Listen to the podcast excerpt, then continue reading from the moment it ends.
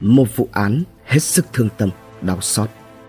Lực lượng công an đã phân tích hiện trường nhanh, chính xác để nhận định hung thủ và lên kế hoạch truy bắt rất nhanh.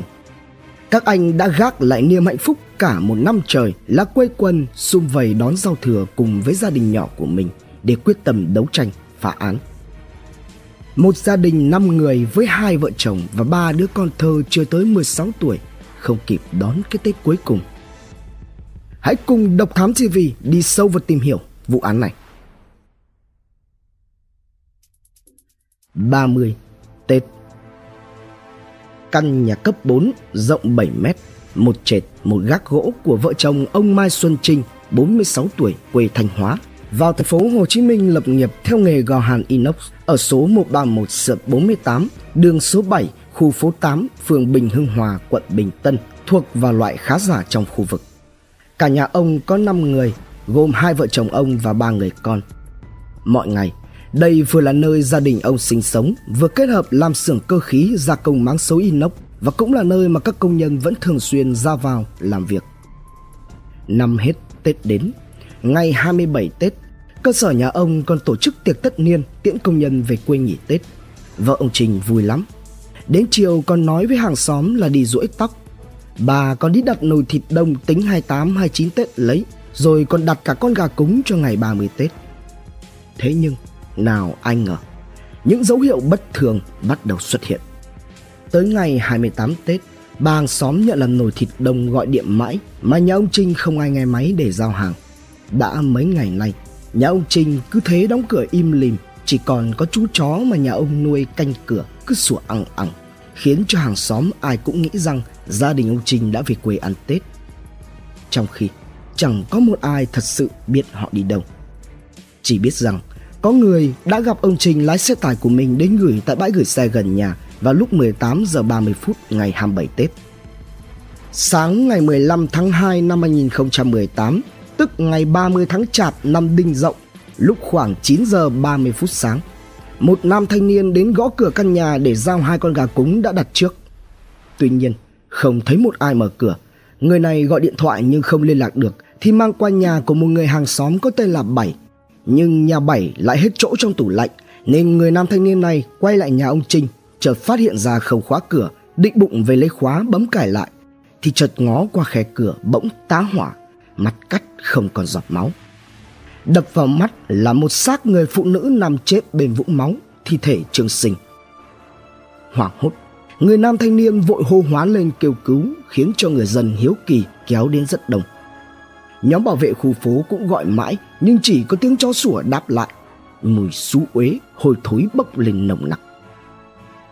Khoảng 11 giờ 30 phút ngày 15 tháng 2 năm 2018, Công an phường Bình Hưng Hòa nhận được tin báo của người dân về trường hợp căn nhà 131 sượt 48 đã hai ngày không thấy mở cửa, có mùi hôi bên trong phát ra. Tổ công tác công an phường Bình Hưng Hòa khi đến nơi kiểm tra thì phát hiện ra lối vào nhà không khóa chặt mà chỉ khép hở. Qua gọi cửa nhiều lần nhưng không một ai trả lời nên đã mời tổ trưởng tổ dân phố đến để phối hợp kiểm tra. Khi tổ công tác mở cửa căn nhà, phát hiện ra thi thể bà Mai Thị Hồng là vợ ông Trinh trên ghế salon, mặt úp vào tường. Trên người có nhiều vết đâm, sàn nhà vương máu. Ngoài vợ ông Trinh được xác định tử vong thì bốn người còn lại trong nhà đều trong tình trạng không thể liên lạc. Được tin cấp báo, Công an quận Bình Tân, thành phố Hồ Chí Minh phối hợp với các đơn vị nghiệp vụ của công an thành phố Hồ Chí Minh phong tỏa hiện trường để tiến hành điều tra. Bước đầu ghi nhận đây là một vụ án mạng nghiêm trọng. Ngôi nhà nhanh chóng được phong tỏa để đảm bảo công tác khám nghiệm, điều tra. Khi tiến hành khám xét hiện trường, lực lượng công an đã phải gặp nhiều khó khăn do trong nhà ông Trinh có nuôi một con chó béc dây rất to và hung dữ, khiến cho lực lượng không thể thâm nhập vào hiện trường. Để tránh cho chú chó béc dây tấn công, xáo trộn hiện trường, ảnh hưởng tới công tác điều tra thì cần phải khống chế để vào được trong căn nhà. Cho đến chiều tối cùng ngày, cảnh sát cơ động, đội cảnh khuyển đã phải đánh thuốc mê chú chó để cho lực lượng chức năng mới có thể vào. Sau khi khống chế được chú chó, lực lượng chức năng tiếp tục phát hiện thêm 4 tử thi ở các vị trí khác nhau tại ba phòng trên gác gỗ là ông Trinh và ba người con. Vụ án gây chấn động dư luận khi mà nhà nhà đang trong không khí vui vẻ chờ đón giao thừa hơn 100 cảnh sát tinh nhuệ nhất của công an thành phố Hồ Chí Minh vào cuộc điều tra. Hiện trường Đến hơn 10 giờ đêm cùng ngày, có rất đông người dân có mặt tại ngôi nhà 5 người chết ở quận Bình Tân. Nhiều người bàng hoàng vì không tin đó là sự thật. Nhận tin báo về vụ án đặc biệt nghiêm trọng, lãnh đạo nhiều phòng nghiệp vụ công an thành phố Hồ Chí Minh và đích thân thiếu tướng Phan Anh Minh, phó giám đốc, thủ trưởng cơ quan cảnh sát điều tra công an thành phố Hồ Chí Minh, thượng tá Trần Văn Nhập, trưởng phòng kỹ thuật hình sự công an thành phố Hồ Chí Minh đã đến hiện trường trực tiếp chỉ đạo. Đồng thời, ông Lê Văn Thinh, Chủ tịch Ủy ban nhân dân quận Bình Tân cũng đã có mặt tại hiện trường để hỗ trợ cho các đơn vị liên quan. Các nạn nhân tử vong được xác định gồm ông Mai Xuân Trinh, 46 tuổi, bà Mai Thị Hồng, 37 tuổi là vợ ông Trinh và ba người con ruột của vợ chồng ông Trinh là cháu Mai Xuân Triệu, 13 tuổi, cháu Mai Huyền Diệu, 11 tuổi và cháu Mai Huyền Diệp, 6 tuổi. Cả năm thi thể đang trong quá trình phân hủy mạnh. Các nạn nhân được nhận định bị giết hại hơn 48 giờ trước đó, trong khoảng thời gian từ đêm ngày 12 tháng 2 cho đến rạng sáng ngày 13 tháng 2. Thứ tự bị giết hại và tử vong, đầu tiên là ông Trinh, sau đó bà Hồng bị truy đuổi từ trên gác xuống trệt và bị giết dưới trệt. Cuối cùng là lần lượt ba đứa con bị giết. Tất cả các nạn nhân đều bị các vết cắt tạo vết thương sâu trên cơ thể bằng hai loại hung khí sắc bén có kích thước khác nhau và nằm rải rác tại các phòng riêng bà Hồng được phát hiện ngay tại cửa ra vào. Khám nghiệm hiện trường, lực lượng chức năng thu giữ tại hiện trường được hai con dao, một con dao Thái Lan cán vàng và một con dao làm bếp cán nhựa dài khoảng 30 cm, có dính nhiều vết máu, khớp với đặc điểm hung khí gây án cùng với một số vật dụng có liên quan, dấu vân tay, mớ bông gòn dính máu, chai rửa vết thương. Đồ đạc trong căn nhà bị xáo trộn, tủ, két sắt có dấu hiệu bị lục lọi. Tài sản bên trong căn nhà bị mất mát, trong đó có chiếc xe máy Way RS. Kết hợp tình tiết khác, công an xác định đây là vụ án giết người cướp tài sản và hung thủ ra tay tàn độc. Hung thủ là ai? Một người hay nhiều người ra tay sát hại là những câu hỏi thôi thúc công an thành phố Hồ Chí Minh nhanh chóng phân tích, điều tra ngay trong đêm ngày 15 tháng 2, 2018. Khoanh vùng từ trưa ngày 30 Tết cho đến tối, thông tin lần lượt được khoanh lại. Chi tiết đặc biệt gây chú ý là việc hung thủ ra tay sát hại cả gia đình nhà ông Trinh, nhưng trong khoảng thời gian các nạn nhân bị giết và trước khi phát hiện ra sự việc thì hàng xóm lại không hề nghe thấy tiếng chó sủa. Mặt khác, để ra tay sát hại được 5 người cùng một lúc thì hung thủ chỉ có thể là người quen biết nên gia đình nạn nhân không có đề phòng. Đồng thời, chỉ có thể là người quen thì có chó Berger to, dững mới không phản ứng khi mà hung thủ vào nhà gây án. Động cơ có thể là do trả thù, cướp tài sản. Rất đông cán bộ chiến sĩ ở nhiều đơn vị nghiệp vụ đã được huy động phá án nhanh nhất có thể. Dù không phải là ca trực của mình và họ bàn giao việc đón giao thừa cho gia đình để làm nhiệm vụ. Hàng loạt các camera ở gần khu vực căn nhà được lực lượng chức năng trích xuất. Các lời khai của người dân cùng với nhiều thông tin quan trọng đã được ghi nhận và thu thập. Bên cạnh đó, bông gòn và vết máu của hung thủ để lại tại hiện trường xác định rằng hắn bị thương. Theo đó, một mũi trinh sát ra soát toàn bộ các trung tâm y tế, bệnh viện trong thành phố để tìm người đến điều trị vết thương, từ đó làm cơ sở khoanh vùng xác định nghi phạm. Bước đầu, Công an thành phố Hồ Chí Minh đã khoanh vùng được đối tượng và tung ra hàng trăm cán bộ chiến sĩ xuống các địa bàn trọng điểm và các tỉnh để truy lùng nghi can gây án. Xác định Khoanh vùng được đối tượng cơ quan điều tra rà soát các mối quan hệ làm ăn của vợ chồng ông Trinh. Lần cuối cùng mà mọi người thấy họ là 3 ngày trước khi gia đình họ tổ chức tiệc tất niên cho nhóm thợ về quê Thanh Hóa ăn Tết. Cảnh sát đã phối hợp với công an địa phương để điều tra, lấy lời khai những người này và dần loại khỏi diện nghi vấn. Theo lời kể của những người hàng xóm thì gia đình ông Trinh, bà Hồng vốn là người hiền lành, sòng phẳng có tiếng. Có người cho biết, tôi đi tập thể dục với bà suốt Nhà nuôi 4 năm thợ, mua rau sạch, thịt về tự nấu cho thợ ăn. Bà hiền lắm, nhà cũng thuộc diện khá giả chứ không khó khăn gì, nhưng cũng không thích trưng diện, tóc thì vẫn đèn vậy. Mấy hôm rồi còn đi duỗi tóc để đón Tết. Chỉ mới có mấy hôm trước, nghe bảo không biết có chuyện gì mà cho một thợ nghỉ, nhưng cũng thanh toán hết rồi. Ai thì tôi không biết, chứ gia đình bà tôi chắc chắn là không có nợ nần gì. Đất đó là của nhà bà, còn có miếng ở Vĩnh Lộc nữa cơ mà. Tội nhất là ba đứa nhỏ. Đứa lớn mới có 13 tuổi, Năm sau thì bé út vào lớp 1 rồi. Lần lượt những người tình nghi bị loại dần. Lực lượng công an khi này tập trung vào nhóm người làm công cho gia đình ông Trình. Kết quả là có 3 người thợ quê Thanh Hóa đã về quê ăn Tết trước thời điểm mà gia đình ông Trinh bị sát hại thì chỉ còn lại một người thợ có tên là Tình ở lại căn nhà. Đối chiếu dấu vân tay, mẫu máu, ADN tại hiện trường, công an xác định người thợ có tên là Tình là nghi phạm số 1 của vụ án. Thời điểm công an đang điều tra tại hiện trường thì số điện thoại mà người thợ tên Tình này đang sử dụng vẫn hoạt động bình thường. Tuy nhiên, điện thoại của Tình đến khoảng 23 giờ ngày 30 Tết thì đột nhiên ngoài vùng phủ sóng mất tín hiệu. Điều này cũng trùng hợp với động thái báo chí đăng tải thông tin về vụ thảm sát rất nhiều. Đồng thời lúc này, Bệnh viện Quân y 175 quận Gò Vấp cũng xác nhận có người vào băng bó vết thương nói là bị té xe khớp với nhận dạng và trùng với nhận định. Trong quá trình gây án, hung thủ cũng bị thương tích nên có khả năng sẽ tới các cơ sở khám chữa bệnh y tế để băng bó chữa trị. Tổng hợp lại, càng củng cố độ chính xác trong việc xác định nghi phạm. Công an thành phố Hồ Chí Minh đã chỉ đạo các đơn vị nghiệp vụ khẩn trương khám nghiệm hiện trường, tử thi, cố gắng hoàn thành trước 0 giờ ngày 16 tháng 2 để ổn định tình hình, đảm bảo an ninh trật tự cho người dân xung quanh đón Tết. Người thợ làm công tên Tình là ai? Nhân thân thế nào? Kẻ thủ ác đã ra tay tàn độc ra sao? Bản án dành cho hắn như thế nào? Đón xem phần 2 tại Độc Thám TV. Tiếp nối phần 1 người thợ làm công tên Tình là ai, nhân thân thế nào. Kẻ thủ ác đã ra tay tàn độc ra sao? Bản án dành cho hắn như thế nào?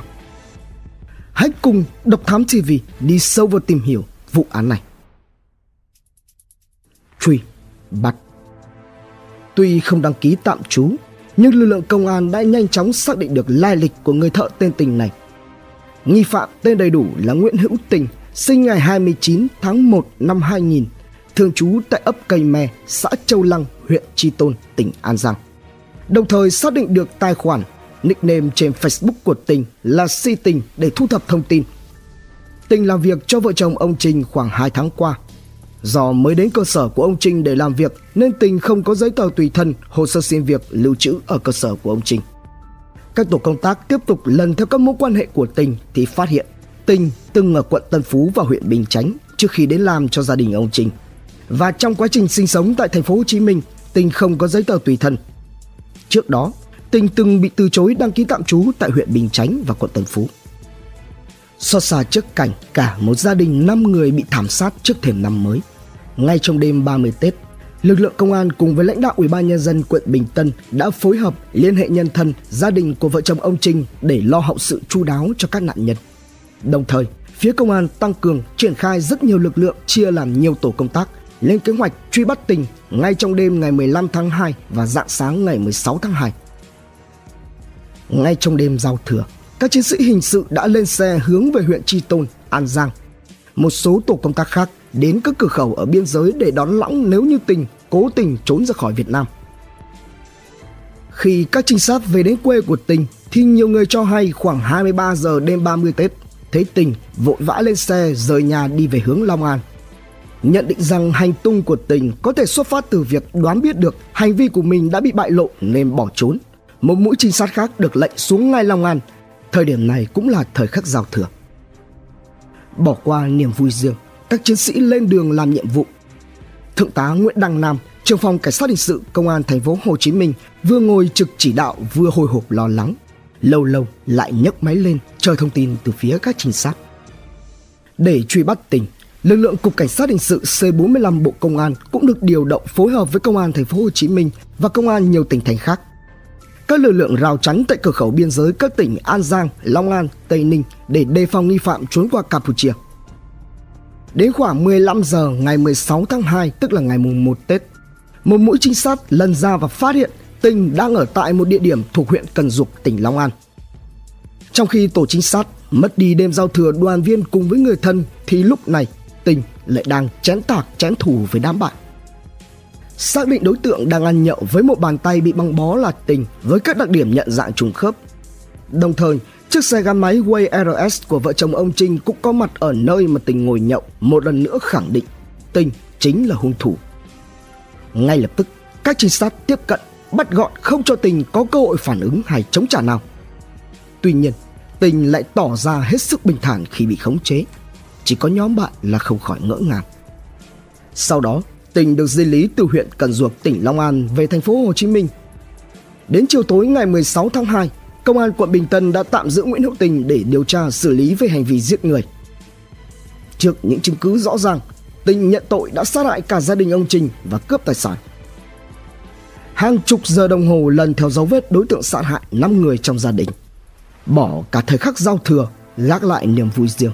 Các chiến sĩ đã được đền đáp xứng đáng bằng việc bắt được hung thủ. Với chiến công trong ngày mùng 1 Tết, để kịp thời ghi nhận thành tích của cán bộ chiến sĩ công an thành phố Hồ Chí Minh, đồng chí Tất Thành Cang, Phó Bí thư Thường trực Thành ủy thành phố Hồ Chí Minh đã thưởng nóng cho các đơn vị tham gia phá án. Phòng Cảnh sát hình sự Công an thành phố Hồ Chí Minh, Công an quận Bình Tân và Cục Cảnh sát hình sự Bộ Công an. Thiếu tướng Phan Anh Minh nhận định, bước đầu đối tượng gây ra vụ án mạng được xác định chỉ là một người. Nguyên nhân dẫn đến vụ sát hại thương tâm chỉ xuất phát từ hiểm khích cá nhân. Đối tượng nung nấu trả thù nên ra tay sát hại cả gia đình ông Trình. 76 nhát đâm Nguyễn Hữu Tình được ông Trinh nhận vào làm tại cơ sở gia công máng xối khoảng 2 tháng trước. Lương 4,5 triệu đồng mỗi tháng được bao ăn ở. Tại cơ sở máng xối của ông Trinh trước đó đã có hai người làm công cùng quê Thanh Hóa với vợ chồng ông Trinh nên vợ chồng ông chủ tỏ ra ưu ái hai người này. Dương Tình do được ông Trình nhận vào làm xong, trong quá trình làm việc thường không cẩn trọng nên hay bị la mắng làm cho hắn cảm thấy khó chịu. Ngay từ lần gặp đầu tiên, vốn bản tính lầm lì nên những hậm hực, bực tức đã nhen nhóm âm ỉ trong tình khi mà bà Hồng xúc phạm rồi mắng mỏ động chạm tới bố mẹ hắn. Rồi do làm việc không hiệu quả lại hay chơi game, giờ giấc thất thường nên tình bị bà Mai Thị Hồng mắng mỏ của trách định cho nghỉ việc. Do tới thời điểm cận Tết nên hắn vẫn âm thầm làm để lấy lương. Cứ thế, nỗi uất hận, bực tức lớn dần lên, âm ỉ trong con người tình. Càng ngày, hắn càng cảm thấy lạc lõng ở nơi làm việc mà gần như duy nhất chỉ có hắn là người ngoài. Hắn ta cho rằng nhà chủ thiên vị những người làm công khác. Sự ích kỷ, nhỏ nhen, cộng với cái tính ương ngạnh cứng đầu và ngông cuồng mà tình nuôi hận và quyết tâm sát hại ông Trinh và bà Hồng. Gần Tết năm 2018, trước khi cho các công nhân ở xa về quê đón Tết, gia đình ông Trinh tổ chức tiệc tất niên. Chiều 27 Tết, tức ngày 12 tháng 2 năm 2018, gia đình ông Trinh làm bữa cơm cuối năm, Tình cùng với các bạn làm trong xưởng đến ăn uống rất vui vẻ. Trong bữa ăn, Tình nói với bà Hồng là muốn ứng 5 triệu đồng để về quê và muốn mua lại chiếc laptop cũ của gia đình. Tuy nhiên bà Hồng không đồng ý cho Tình ứng tiền vì lương thưởng cuối năm vợ chồng bà đã trả đủ. Bà Hồng cũng không đồng ý bán đi chiếc máy laptop vì nghĩ rằng Tình đã nghiện game, mua máy thì chỉ có chơi cả ngày. Sau cái tiệc tất niên ấy, những người làm công khác trở về xưởng ngủ để ngày mai về quê, còn Tình thì viện cớ rồi xin ngủ lại tại nhà chủ và được đồng ý. Vợ chồng ông Trình đồng ý mà không hề hay biết rằng Tình đã lên sẵn kế hoạch để sát hại cả gia đình mình với một con dao bấm hắn đã thủ sẵn trong người. Khuya cùng ngày, Tình thức giấc. Nghe vợ chồng ông Trinh nói chuyện từ trong phòng ngủ vọng ra về việc Tình chơi game vào ban đêm, ngủ nhiều vào ban ngày, lười làm việc, định ra riêng cho nghỉ việc, nên hắn ta lại càng ôm hận. Bực tức, hắn nảy sinh ý định sát hại gia đình ông Trinh. Khoảng 4 giờ sáng ngày 13 tháng 2, cầm viên bi sắt trên tay đi tới đi lui rồi rơi viên bi sắt xuống sàn gỗ gây ra tiếng động làm bà hồng thức giấc ra ngoài cửa phòng ngủ làm mắng hắn. Thấy vậy tình liền rút con dao đã chuẩn bị trước đó lao tới đâm tới tấp vào người bà hồng. Dù bị thương nhưng bà hồng vẫn cố bỏ chạy xuống tầng trệt và hô hoán. Đến phòng khách thì bà gục xuống ông trình nghe thấy tiếng vợ nên chạy ra đứng ở cửa phòng ngủ thì bị tình lao tới dùng dao đâm nhiều nhát vào người. Cho dù cố gắng rằng co chống trả nhưng ông không thắng nổi kẻ thủ ác gục xuống tại chỗ. Khi này hai đứa con nhỏ của ông trinh khóc thét lên. Sợ hàng xóm nghe thấy để bịt đầu mối tình lạnh lùng ra tay luôn với cả ba người con của vợ chồng ông trinh Trong lúc ra tay, do các nạn nhân chống cự khiến cho tay trái của tình bị thương. Hắn đi xuống bếp tìm cách băng bó vết thương rồi quay trở lên nhà. Vào lúc này, tình phát hiện ra ba hông con cử động nên đã dùng dao đâm tiếp cho đến khi nạn nhân bất động.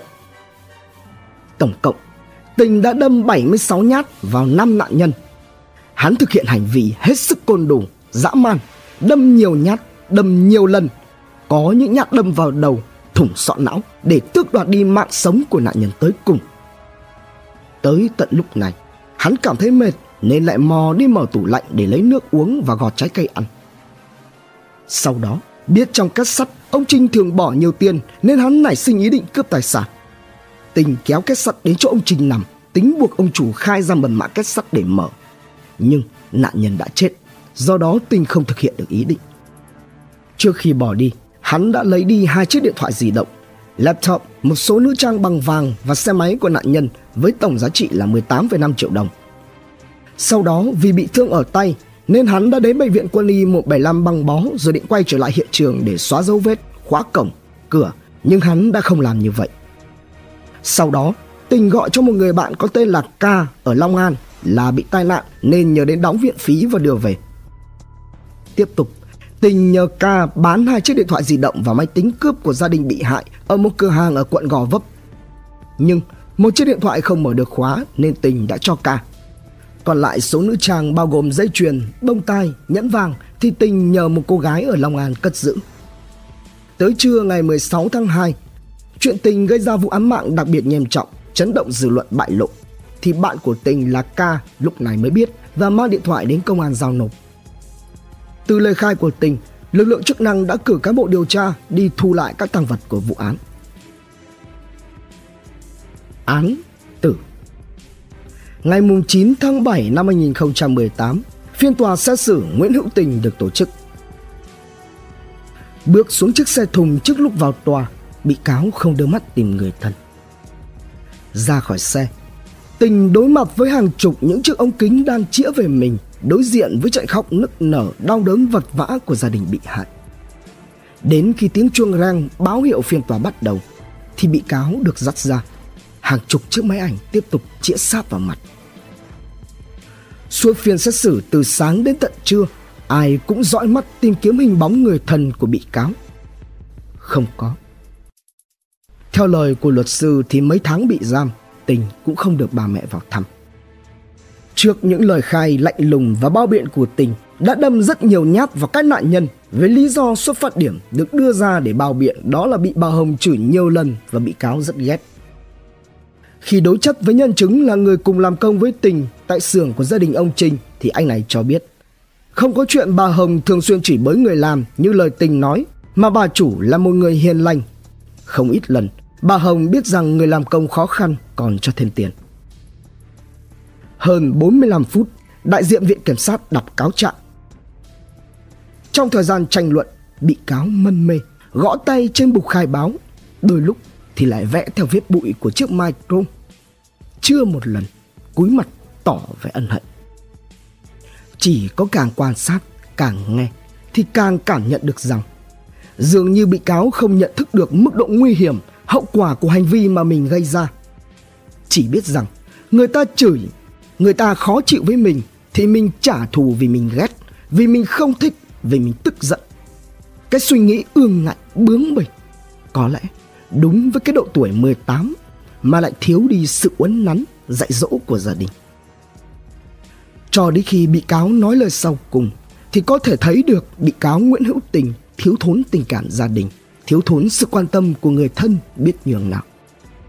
Lời sau cùng của Nguyễn Hữu Tình gửi lời xin lỗi tới gia đình bị hại, lời xin lỗi tới ba mẹ của mình, lời xin lỗi và lời cảm ơn tới một người chị đã quan tâm và giúp đỡ.